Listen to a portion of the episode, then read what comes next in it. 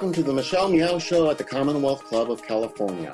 I'm John Zipperer, the club's vice president of media and editorial, and the co host of the Michelle Meow Show at the club. We hope you are staying safe and are well wherever you are, and we look forward to seeing you in person one day again at the Commonwealth Club's headquarters in San Francisco. But until that happens, we are doing all of our programming online. This is the latest in more than 320 online programs the club has produced in the past eight months. You can find all of our upcoming programs, as well as podcasts and video from our past programs, as well as how you can help support our program production at commonwealthclub.org. Now, I'm pleased to introduce Michelle Meow. She's the producer and host of The Michelle Meow Show and a member of the Commonwealth Club's Board of Governors. Good to see you again, Michelle. Good to see you, John. I miss you and I miss all of everyone who's been to the club. If you're joining us for the first time and being introduced to the Michelle Meow Show, well, the Michelle Meow Show is your A through Z covering the LGBT, LMNOP, and everyone in between.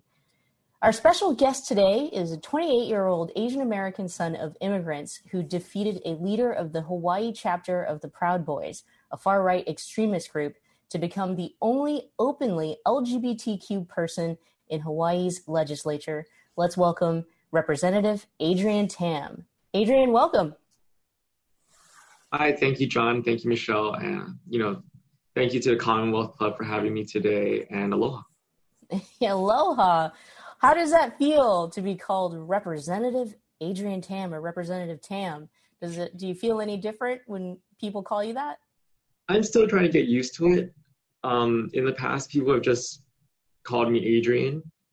And especially in this building, because, you know, I was a staff member here. So when I walk around the halls and I see my former colleagues calling me rep, it does feel a bit weird. And I always t- kind of remind them to just, you know, you can call me Adrian. Um, rep isn't on my birth certificate, so. John. Well, I mean, let's kind of get into this. And, and how did you get to where you are now? And because you, of course, had a, a an election campaign that was that got quite a bit of attention because of both yourself and because of your opponent. Um, so take us back to okay, you're you're working in the in the legislature as a staffer. Why did you decide to run? Because you took on a, a an incumbent uh, Democrat for that seat. Am I correct? Um, so what made you to, you decide to run for office and to run for that office? There are a lot of things that made me decide to run. Um, particularly, it was because I didn't see anything changing, and I didn't see that you know things were moving. We had a lot of representatives and senators that are in this position simply because they just want to be a representative or a senator. And as a result, a lot of good legislation is, you know, put at the end of the pile and it wasn't touched. And I said, you know, that's not right. So I decided to take a risk at great cost because um, the person I was challenging was someone that was here for 14 years. He had a lot of connections and he was well liked by um, the members in this building. But I told myself, you know, would I forgive myself if I didn't try? I said that yes, I was nervous. That, you know, this is a scary thing to do. I'm putting myself out there. You don't know what people are going to say about you. You don't know what people are going to dig up on you. But I said I'm not afraid because I'm more afraid of what happens if nothing gets done. If we don't tackle climate change, we don't tackle our housing shortage, and we don't try to make the cost of living lower so that people can live here without struggling to, with two or three jobs. So I immediately pulled papers um, and they said because I pulled papers, I had to, you know, I was intending on running, so I had to basically leave as a staffer. What, what do you think were some of the uh, points you made, you know, running against, like you had mentioned, a strong incumbent, um, first of all, before we even talk about the Republican candidate? Um, what do you think were some of those strong points? What, what was successful about your campaign that people were listening to that they may have, you know, felt inspired by? For example, feeling like we we should have change, we need change.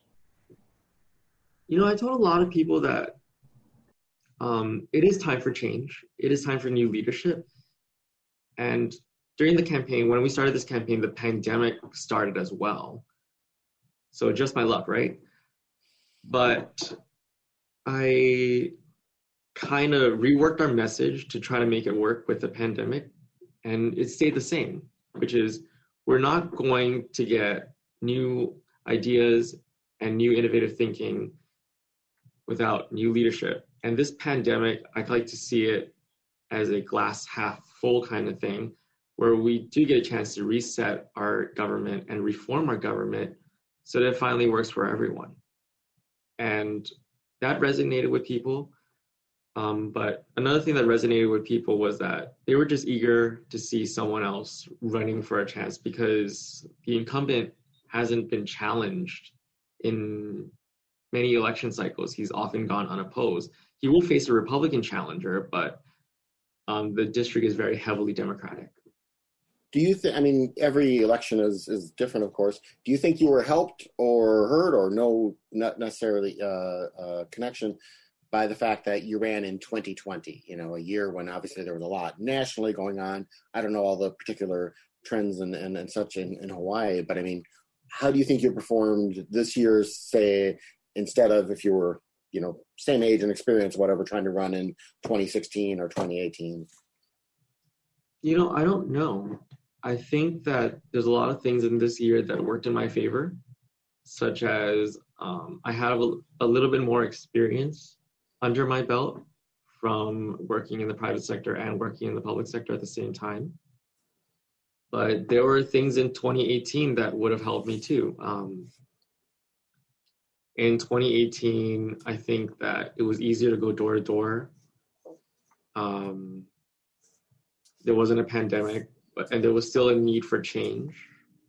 So, you know, I don't know, but I tried to make the best of what I had this year.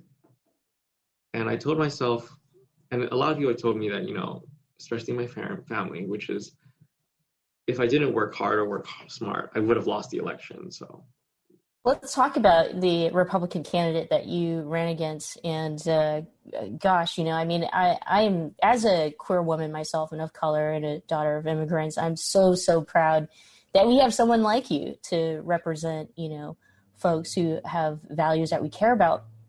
But um, Nick Ochs, you know, not just a leader of the local Hawaii chapter of Proud Boys, but a founder and so, if, if, many of you, uh, if you don't know, you know what the Proud Boys stand for, but we had mentioned it, you know, a very right wing extremist group.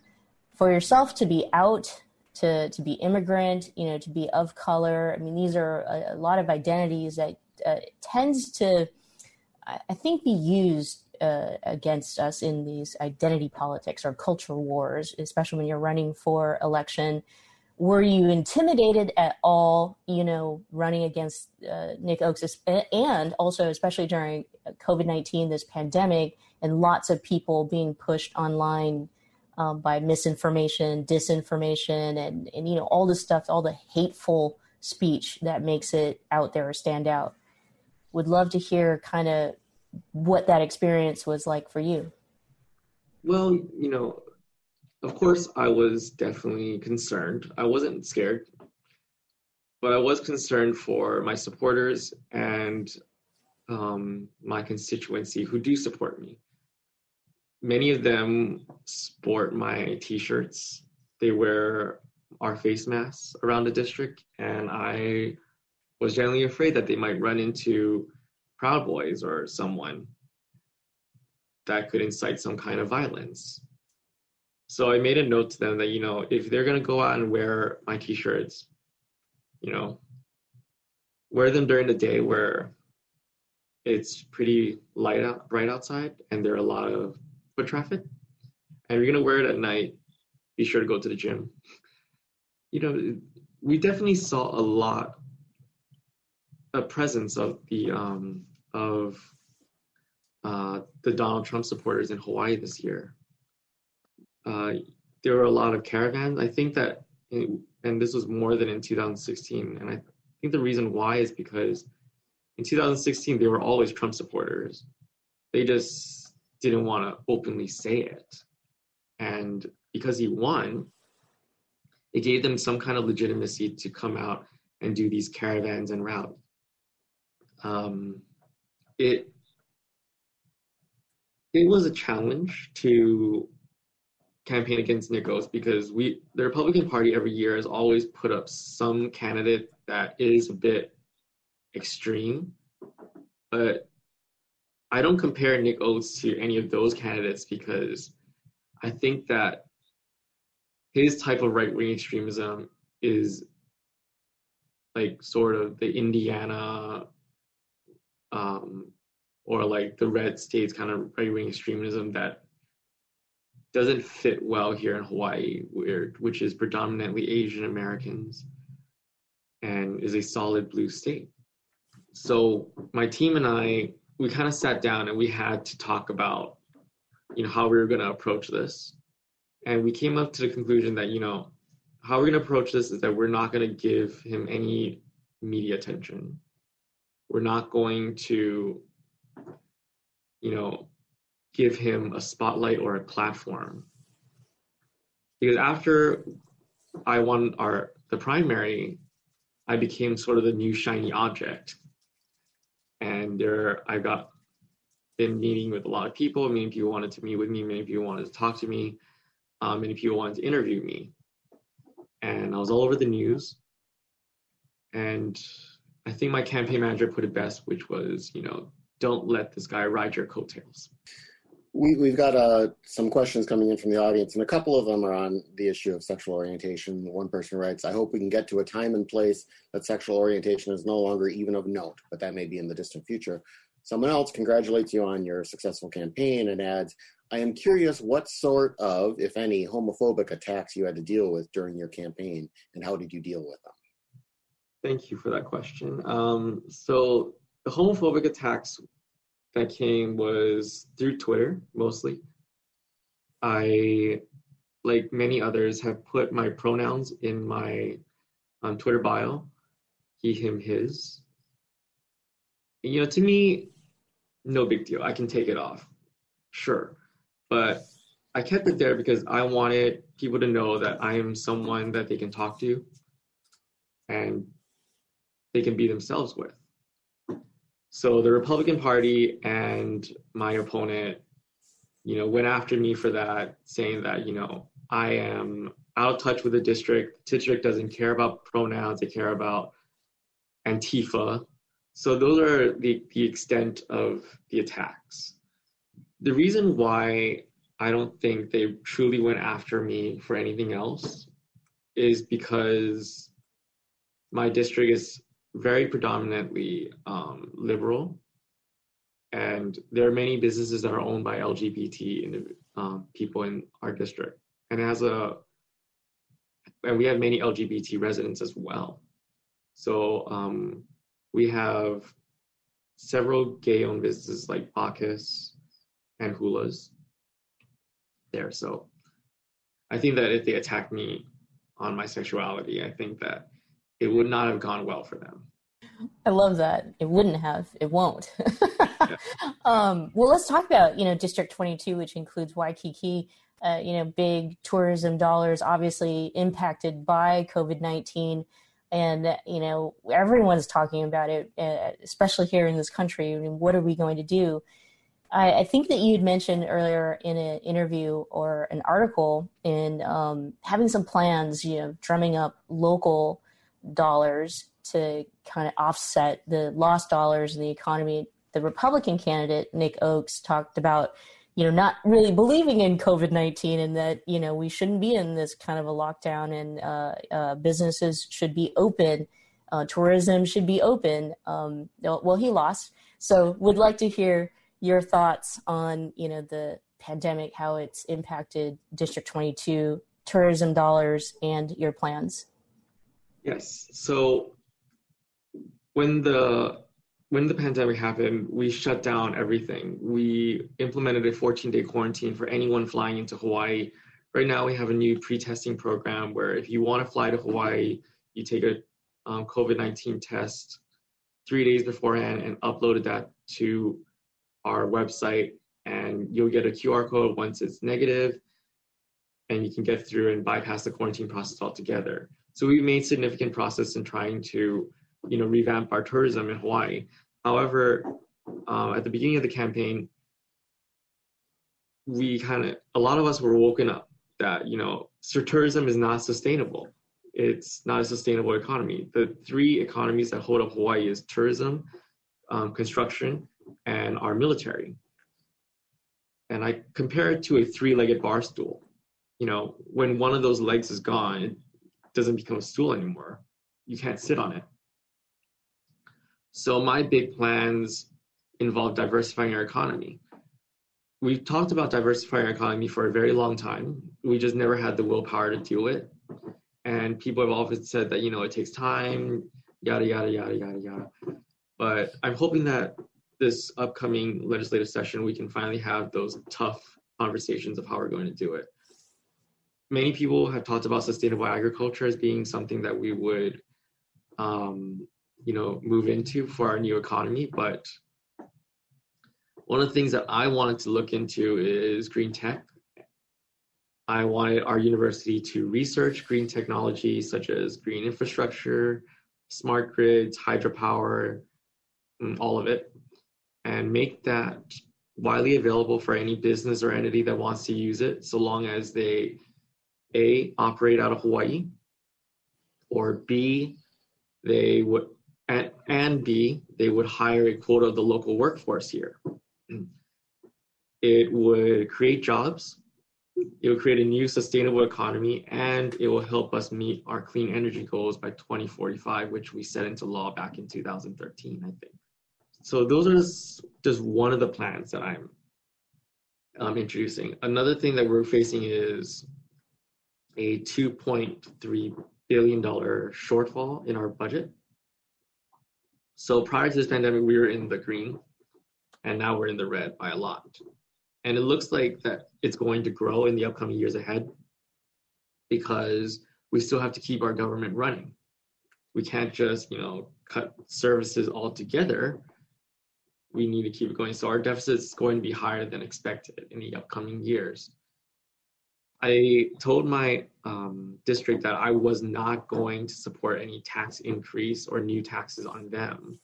However, I do want to look into the idea of taxation of real estate investment trusts to implementing a visitor's fee of a flat rate for every visitor in 2019, we brought in 10.4 million tourists to our islands. And if um, each one of those visitors paid $5, that would be around over $50 million for our economy that doesn't have to come from our taxpayers.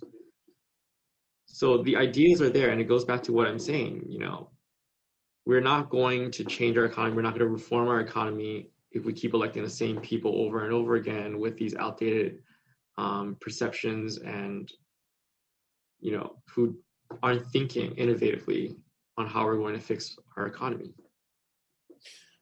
uh, along the same lines of the economy i mean I, I assume like here i mean we're witnessing practically an apocalypse for small businesses you know especially restaurants and, and retail shops um, every time we just start easing up the rules on things they, they have to shut them down again and it's it's obviously it's hurting employees. It's it's you know it's wiping out some small business people. Um, I assume that's a similar situation across the country where they're doing uh, COVID restrictions. Um, any thoughts on on what states can do and and and any plans you might have to be able to um, help out small businesses? I mean, here in San Francisco, there are 94% of the businesses in the city, and they're really hurting. Yes. So we have a lot of CARES Act money that needs to be spent. And, you know, I really do feel for our businesses. It's really, it's really unreasonable and harmful for them just to open back up, shut back down, open back up, shut back down. So one of the things that I will be introducing is a um, tax penalty amnesty bill. So if you owe any late taxes between the year of 2015 and 2020, um, the tax department will waive any late fees that you've incurred to encourage you to just pay it off and settle any debt that you have to the government.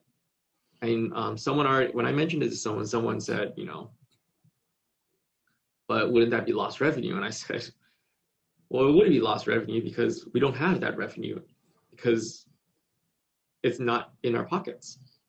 So that's something that I wanted to pass. Um, I do want to also try to get more CARES Act funding to them. We also need CARES Act funding for our unemployed as well. But I understand that businesses are equally as important because many of them, you know, they have to pay for their family owned businesses that they pay for their own healthcare and their children's healthcare as well wanted to hear your thoughts on the campaign of, of luring, I should say, um, people to move to Hawaii. And and you know, it's it's not a, a, big enticement. Like you don't have to pull a lot of people's fingers for them to go. As I was reading an article, a lot of folks from the San Francisco Bay Area who have jobs, work from home jobs, and income are moving to Hawaii. Are you know looking into buying homes in Hawaii if they are to work remotely for a while. Uh, so I wanted to hear what you thought about that plan. Um, I have a lot of mixed feelings about those plans. I, you know, I'm in a way it does help our economy, where, you know, we have more people here to stimulate our economy, and if they're buying, um, that's cool, I guess. But I, I want to remind everyone that Hawaii has a housing shortage where we can't even house our local people. And we have a high unemployment rate where you know there are many people who wish they had the um, privilege of having a job during a pandemic. So those are the two biggest concerns that I have with those things. And you know, you sh- if you're gonna come to Hawaii to work, at least, you know, you're going to do that, learn about Hawaii and try to sell roots here if you're going to do that, plan to. Don't just move back once the pandemic is over. You know, I mentioned this to another person, you know, it's really, it could be unfair in a way that many people are coming to Hawaii and they're not paying a tourism tax because they're not staying at a hotel they are not paying an income tax because they're working from home to a business that is outside of Hawaii. And if they're renting, they're not paying property taxes. And most they're paying are general excise tax. But at the same time, when they're here, they're using our roads, they're using our parks, they're using our beaches, which many people in Hawaii are strugg- who are struggling are forking out their money to maintain so that they could use. So you know, if it was me, I would tell them, please just work from home in San Francisco. If you're to come to Hawaii, make sure that you have ties here in Hawaii. Don't just buy out of a housing shortage. Uh, I know when following Congress every year, we have the new class come in, and there's the the fight and struggle for which committee assignments people get. Um, obviously, hoping to get things that are kind of their signature issues where they can do something. Um, how is it in Hawaii? And have you already been assigned to committees, or and if not, which ones or which ones have you been assigned to, or which ones do you hope to be assigned to so you can do stuff? So I am going to be assigned to culture, the arts, and international affairs, and I will be the vice chair of the Health, Human Services, and Homelessness Committee. Mm-hmm. So, um, homelessness is one of the biggest issues in my district because it happens to be um, very dense, and it goes back to the fact that we have a housing shortage. Uh, there was a study that said that we needed 65,000 units by 2025 to meet our demand, and we are nowhere close to that.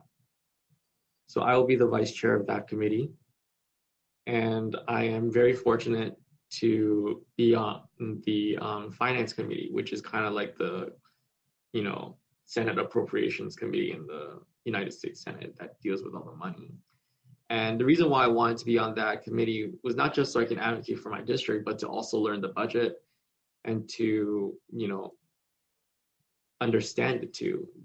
being an elected official, it's a learning process every single day. You can be here for 40 years and you'd learn something new um, the, the next day you go to work.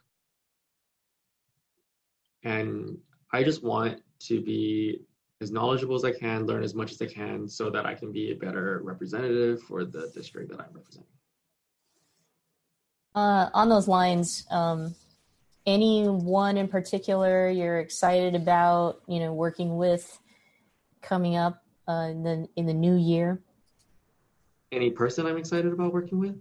Yeah, any any individual, any folks that you uh, might be, you know, excited about rubbing shoulders with, or or extending, you know, networking with. Yes, I um, I am really excited to work with the senator for my district. She and I have worked closely when I was working in the Senate. Um, in fact, she was my neighbor when I was working in the Senate. She is fantastic. She's really smart. She under she understands the district like the back of her hand too. So um, one of the I um, I'm really grateful for her because she was one of the people that you know one of my biggest supporters from the very beginning even during the primary. And, you know, it takes a lot for her to, you know, endorse the non incumbent in the race because she herself ran against an incumbent as well in that same district in 2018 and took him out. So I'm excited to work with her on a more on a district level this time. Um, she and I have been crafting red legislation um, all night one time, and um, we are meeting with constituents. Actually, we're going to meet with some of them this Saturday in the district. In terms of house co- house colleagues, I would say that I'm really excited to work with um, my chair for the Committee on Health, Human Services, and Homelessness, which is um, Rep. Ryan Yamane. I'm also excited to work with the other freshman legislators that were um, elected with me. Um, of that class, we have a um, health policy expert, we have a former legislator, we have a diplomat, we have a Miss Hawaii, we have a um, former city council member, a and a budget analyst, and, and a lawyer a civil rights attorney. And and um, the fun thing I like to tell everyone about this class is that um, six out of eight of us are under the age of 40. Which is a very young class. And I'm really inspired by that. I'm really happy to see that because I really want our capital to start looking like the general populace of the state. I want I want more um, LGBT folks in here, more women, more non lawyers, more people under the age of 40. And I would love to see people that, you know, are part of the um, disabled body groups, I, disabled individuals groups here. You know, I'll, I just want as many perspectives as I can in this building because it will help us do our job better. So, where did your interest in politics come from? Did you, were you as a child interested in politics? Were your parents, you know, talking about it at home a lot? I mean, or did this develop for you in or after college? Where did this come from? You know, I was always interested in politics. I thought it was interesting to look at policy and to see what changes um, can be made. I've always been interested since I was a young kid. I never just, I didn't think that I would ever run. Um, when I graduated college, I was planning on, you know, working at my mom's real estate business and then going to law school after that, after taking a year off. But I ended up working for a um, house member here for about four months as a temp job. And I kind of fell in love with that. So I started working on campaigns, and this was 2016. So that, that was when Donald Trump was coming on. And when Donald Trump was elected, so was um, my former boss. So I started he hired me on as his office manager. And I worked for him for three years. And it was like, uh, you know, it had a lot to do with Donald Trump. Donald Trump really did inspire me to really invest a career in politics because he's just one man that is that I know is going to just rewind all the progress that we've made. And it's going to take a lot of work to restore us back to normalcy and then bettering the lives of the American people again. So that was kind of where my interest in politics came from. You know, it's it's interesting. We've done, as John mentioned in the very beginning, over 300 programs since COVID 19, and and obviously we knew, you know, it's coming into an election year. Many of the folks that we interviewed when we we talked about, you know, why they were running or why they got engaged, they did point out that you know Donald Trump was someone who really not not the word is not inspired them, but really got them going to get active because they wanted to make a difference. And so it's interesting when you look at like the 2018 midterm elections you look at you know the 2020 election and the results um, especially looking at down ballots and folks across the country. I mean we can say that there is a growing number of, of diversity or diverse candidates lots of people who are different running i mean you said it yourself to nbc news there was once upon a time in which you know a candidate like yourself could not win um, mm-hmm. you know, an election, right? And so the question is really if you feel like part of the work that we have to do to get back to what is normal, um, is it a lot of work or do we have hope that, you know, so many more of us will continue to be engaged uh, and so many more folks will uh, continue to vote, you know, especially younger voters? uh, we'd love to hear your perspective because you obviously speak for you know y- younger generations that many people in the media tend to stereotype right like and and kind of miss the, the the ball when we're having a whole conversation about politics it's going to take a lot of work to return to normal but i also remind everyone that you know normal isn't good enough um people were still struggling when President Obama was president. And, you know, it was definitely a lot less, but people were still struggling. And we've made a lot of progress during the Obama years. And I'm hoping that we can get back to that and build on it. That's why I'm really hopeful for President Joe Biden. Um, he wants to revisit the Affordable Care Act to try to improve it so that it works for more people. Um, he's thinking about canceling student loan debt and he's making some of the right cabinet position picks in my opinion people who have experience who can return us back to normalcy at the same time we're also electing people like cori bush and um, alexandria ocasio-cortez to congress to try to you know improve and hold people accountable I just um, I'm just really thrilled, and I hope that more people get involved with politics. You don't have to be an elected official to make change. You can just intern for a congressman or a senator. Um, I'll tell you a story, which is um, the process of banning conversion therapy in Hawaii. Um, banning conversion therapy, it was introduced by a senator, my senator, but you know, it was a lot of activists. It was a lot of people coming together. And we pushed the legislature to to start banning it. And we just kept going at it and kept going at it going at it. And we finally did it.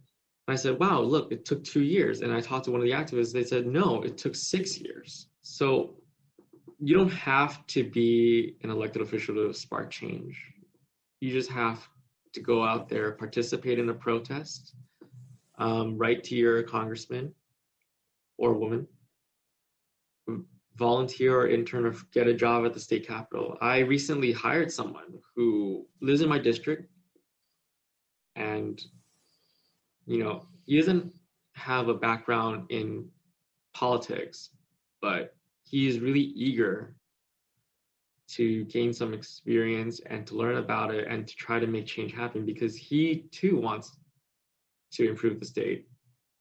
And normally, new people like me, we would hire some people that are more experienced, but he gave the best interview. So we took him on. And I think that he's going to do great in our office one thing we've heard time and again is that people from underrepresented backgrounds, whether women, racial minorities, LGBTQ, et cetera, have been reticent to seek office um, or have been unsuccessful in the early rounds because they didn't have the support network or they didn't think they would be welcomed. So, a two part question is what was your support network like, and how did the party accept you, especially having you know taken on an incumbent Democrat? Well, my support network started off with my family. So I have to thank them very much for all the sacrifices they've given me. But um, the, my support network came from close friends. And, you know, at the beginning, we didn't have, you know, much support because we were considered the underdog and how um, races go, as you may know, is that they bet on who's really going to win in the primary. You know, a lot of people threw their bets in the opposite direction, but the first um, big endorsement came from um, Victory Fund, which was the um, national LGBTQ plus organization that supports LGBT candidates. And when their endorsement came, then came um, ILWU, which is the largest private sector union in Hawaii. And after that, we had the teachers union jump in to support us. And then Sierra Club. And then we had Children's Action Network, Pono Hawaii Initiative. And then when we, um, then we got the Carpenters Union to come and support us. And um, the senator for this district has been very supportive for us for the very beginning. She's been coaching me. She's been talking to me very inspiring.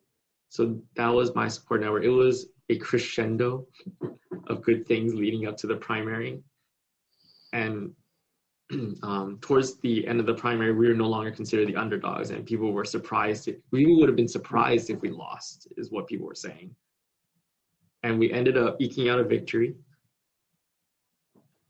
And when we, after we eked out a victory, you know, the primary was over and we came together and the party, you know, welcomed me with open arms. The party chair is actually a good friend of mine, um, Tyler Dos Santos Tam. He, no relation. He is also um, part of the LGBTQ plus community.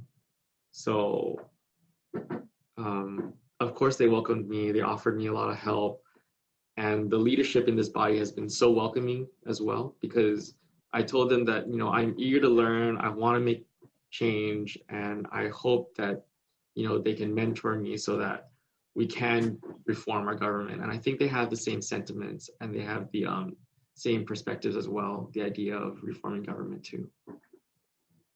Speaking of the democratic party um, you know more again more candidates like yourself who are running and uh, uh, maybe have you know new emerging ideas different ideas not necessarily doing things that the established um, candidates have been doing or longer you know elected po- politicians in our party or i'm sorry in the democratic national party uh, you know have been doing. And so I, I would love to hear your thoughts. I mean i just listened to president obama kind of give you know not a lecture but a statement and his thoughts about some of the younger serving uh, democratic uh, elected leaders such as the squad and kind of criticize a little bit about you know their stance on like something such as defunding you know police.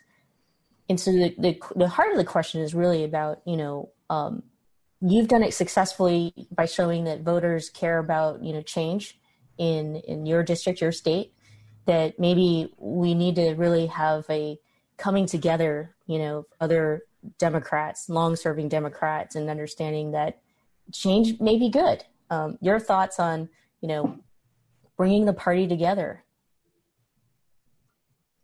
Yeah, you know, we have to embrace change. That was what President Obama ran on in 2008. It was the Hope and Change campaign. It's inspiring, and I, it goes back to what I said, you know, going back to normal, getting back to normal, that's not good enough. We have to fundamentally bring change that will benefit everyone in this country. So I hope that both sides, whether you are a new Democrat eager to make change or you're one of the um, tr- traditional liberalists who, you know, want to take things slow and carefully, I think that, you know, there's somewhere in the middle where we can both meet and come together and I'm not necessarily saying make compromises, but come to an understanding of what needs to be done and how we're going to approach it. I am often um, disappointed by the partisan gridlock in Congress right now. I don't have anything against Republicans. Um, I do, however, have I'm you know questionable some of the things that some Trump Republicans have said, and but you know, there all ideas are welcome. It's a matter of you know debating them and you know trying to make a difference on how we're going to improve our country. And you know, in the upcoming session, I think that for us at least, there's going to be a lot of tough decisions that are going to be made. And we're going to be on Zoom calls like this for hours yelling at each other. But at least, in my opinion, we're talking about them and we're not ignoring it and putting pushing it to the side. So those are my thoughts on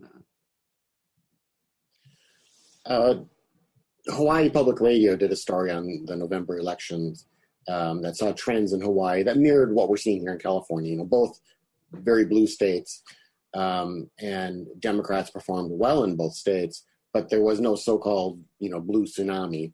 Um, and like here in California, we also saw a number of our statewide referendums that uh, did not go the way you would have expected in a, in a strongly blue year. So, um, kind of what you're talking about about being able, you know, the different factions being able to talk to each other and try to come up with something does seem to to be something that uh, is a good skill for politicians and non-politicians these days to have, or else we're all just kind of in our own little, you know, echo chamber screaming at it ourselves. Um, t- could you talk a bit more about District 22, the district you represent? I mean, you've mentioned a bit about it. I mean, has this you know, you mentioned that it's it's got a, a fairly large LGBTQ uh, population. Has it always been a fairly liberal po- district? I mean, we talk about San Francisco's Castro district, and that used to be a conservative, you know, Italian American district. So, tell us a little bit about the area you represent and and uh, you know how you do it. Yeah, so the district is fairly liberal. Um, it was a it was represented by a Republican in the past. Up until 2006, I think, it was represented by a Republican. And um, he was a very moderate Republican, too. As a matter of fact, um, he's one of my friends. And um, we spoke at length during the campaign, too.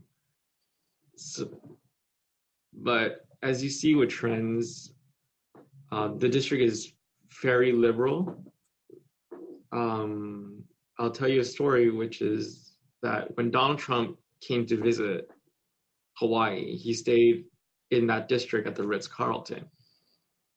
And what happened was that all the residents came out and booed him from their balconies. And um, so it's been trending um, bluer and bluer and bluer throughout the years but mostly the people in the district, whether they're Republicans or Democrats, they they care about kitchen table issues that matter to them. They want to, you know, fight for more initiatives to help the homelessness off the streets. They are concerned about the cost of living, um, noise pollution, whether it's leaf blowers or mopeds or sirens going off. It's these little issues that, you know, affect them more than the controversial ones up in Washington, D.C. And those are the kind of issues that I talked about throughout the campaign. Because, you know, I didn't want to make this a real partisan race as it as um, my opponent wanted it to be. Because that doesn't help my district. That doesn't fix the sidewalk in front of um, the building up on Namahana or um, it doesn't solve the leaf blower disputes between two condominiums in my district. So I I do see a trend in the district moving towards a more blue district. The district has voted for Hillary Clinton overwhelmingly and um, Joe Biden as well. But it can easily go to a Republican if I start focusing on really divisive national issues that no one cares about in the district. And some and if a republican comes along and talk about the same issues that i talked about during the campaign. You mentioned the support of your family and uh, how grateful you know you were. Um, would love to hear you know what your parents re- response was you winning this election and kind of you know what life has uh, been like your the relationship with your parents since your big win um, my family have a and I have a very close relationship. So they were there from the very beginning. They um, they made phone calls. They talked to their neighbors. They were hustling just like me. Um, they wouldn't. They would never walk past anyone without talking to them about our campaign in the district. And whenever they're in the elevator, they would you know, always wear my mask, wear my t-shirt, and they'll talk to whoever is in the elevator to get them to vote for me. So I think they won me the election too, because we won by so little. So, well, in the primary, won by a little bit, and you know, in a way, I'm happy that we won by a little bit, so that everyone kind of feels like they have played a part in this victory. Like? Being, sorry, John. I was just going to add to that, and being a you know a, a, an Asian you know person myself, and my and knowing that um, my parents who had immigrated here, I mean, winning an election like yours, making history, like a big deal. Should probably drive their car around the block, telling everybody what just happened and who I am. Um, and just wondering if you wanted to share any you know cult, special cultural stories for many other uh, API folks out there who look up to you and who are saying like, "Wow, you know, one day I'm I'm going to be uh, the the next representative Adrian Tam." Yeah, I do. I do. You know how a lot of well, you will know, Michelle. Uh, our parents like to brag about what their kids are doing, right? So, um, you know, I made a joke that the entire country of Taiwan knows my name. And I think that resonates with a lot of kids. You know, um, but in a way, that doesn't matter to me as much as it matters to my parents. Because I got into this not because of power or just to be an elected official. I got into this because I really want to change and reform our government and to make a difference in my community. And to anyone who wants to run, I just have to say, go for it. Um, don't do it just to make your parents proud or that don't do it just because your parents brag about someone else's kid in front of you. Do it because you are passionate about something and you want to make a difference. And it doesn't have to be politics. It could be, you know, doing something you love, painting or something, you know, just go for it, but do it for yourself, not for your parents. And what was it like doing the campaign during an era of COVID? I mean, you, you mentioned the masks and things. Did you do any door to door? Did you hold any public events? Um, and was it frustrating or was it fun to do it in, in different ways than maybe t- traditional campaigns? You know, we all have to do something new. So um, we it was a bit frustrating at times because we couldn't go door to door from the very beginning.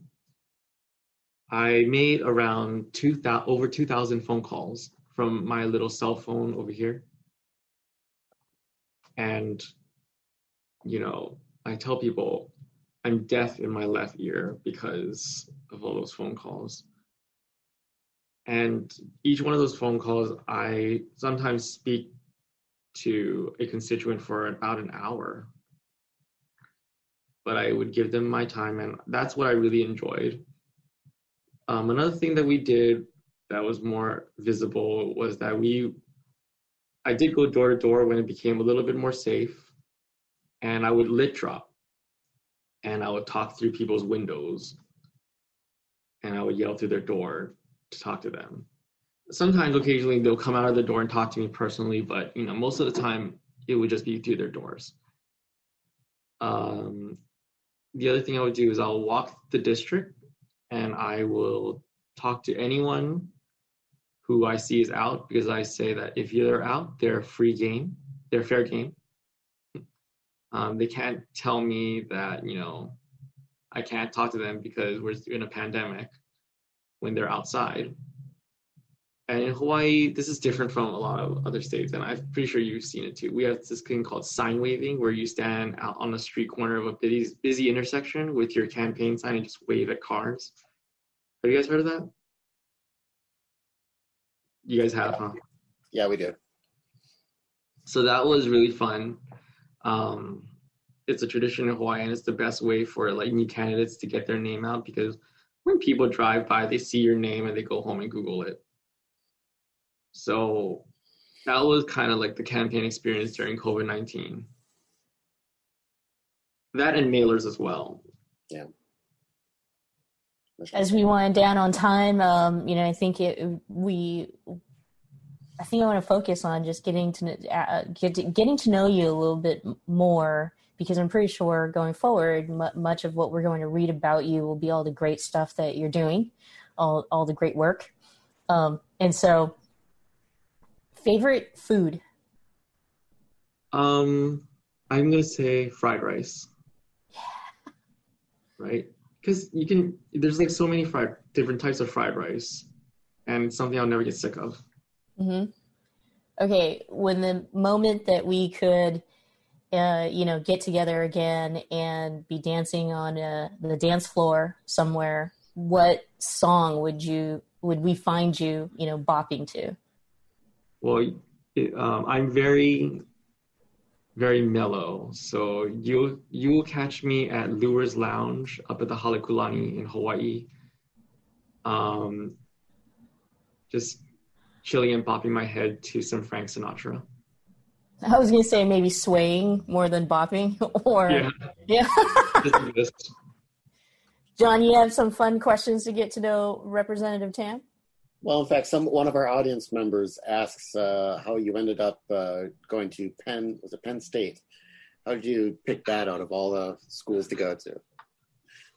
Um, good question, actually. I always wanted to go to the East Coast for college. Um, I wanted to experience snow, and I wanted to get as far away from my family as possible. So, um, I wasn't smart enough to get into Harvard or Columbia. And I was like, you know, Penn State's a really good school. I Googled them, I did my research. I love their programs. I, um, you know, knew some people that are going to go there as well. So I said, you know what, I'm going to go to Penn State because if something frustrating happens, I can at least vent to those people that are my friends. Okay, what are you currently binging on uh, Netflix?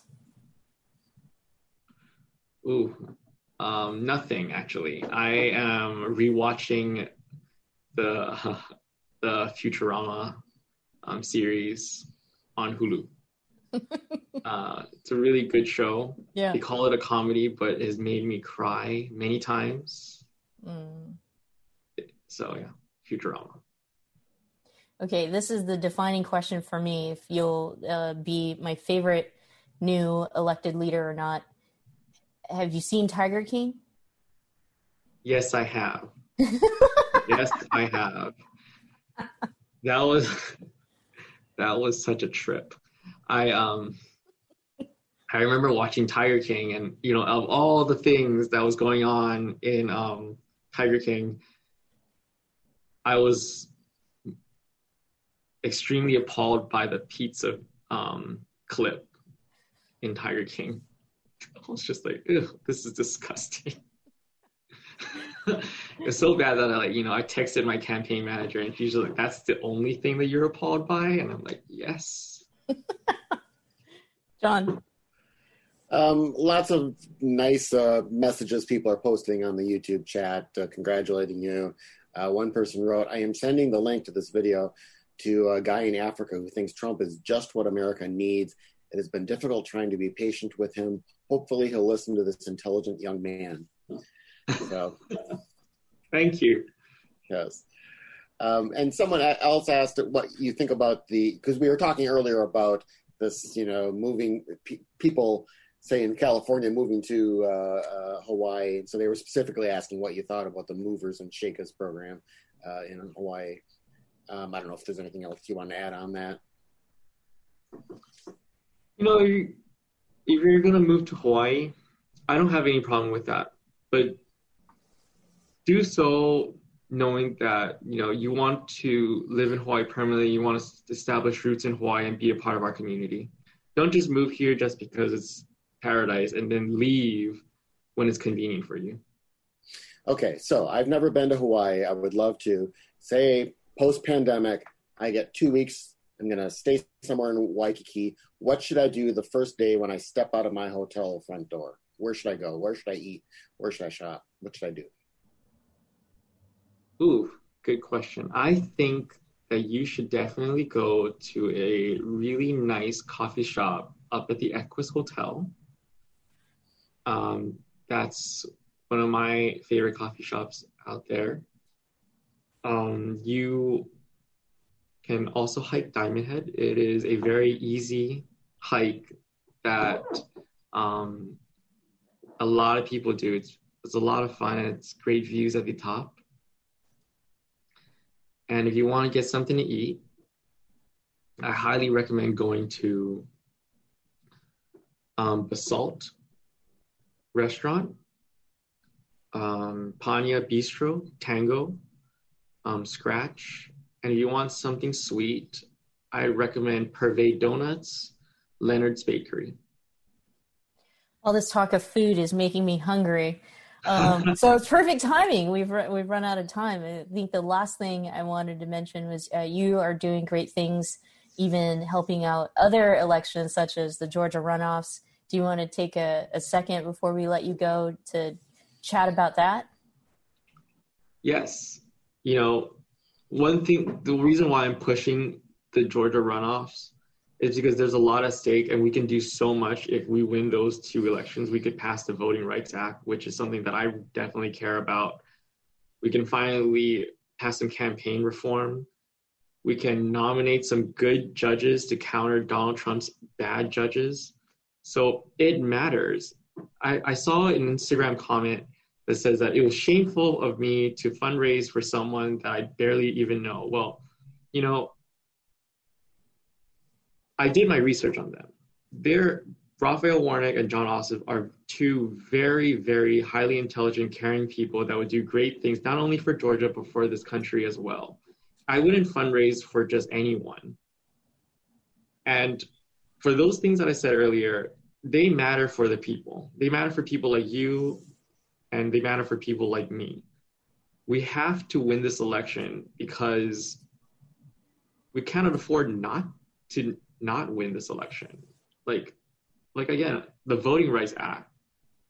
That voting, the Voting Rights Act used to be something that is nonpartisan, where everyone came to a consensus on. But it became very partisan when more racial rhetoric out there came brewing after President Obama's election, where the Republicans started not to support it. So if you live in Georgia, please get out the vote and tell all your neighbors to vote as well. Thank you so much. Thank you, Representative Tam, for joining us here and sharing an hour. Uh, congratulations on your election again. You make us proud and uh, can't wait to see you in action. John. I'll just have the final words, also adding my thanks to Representative Tam and, of course, to Michelle Meow and from everyone else here at the Commonwealth Club. Thank you for watching us today. Please share this video and the podcast and uh, find out more about our upcoming and our past programs at commonwealthclub.org. If you want to see what Michelle Meow has coming up, commonwealthclub.org slash MMS. Have a great rest of your week and a great weekend, folks. Stay safe and healthy.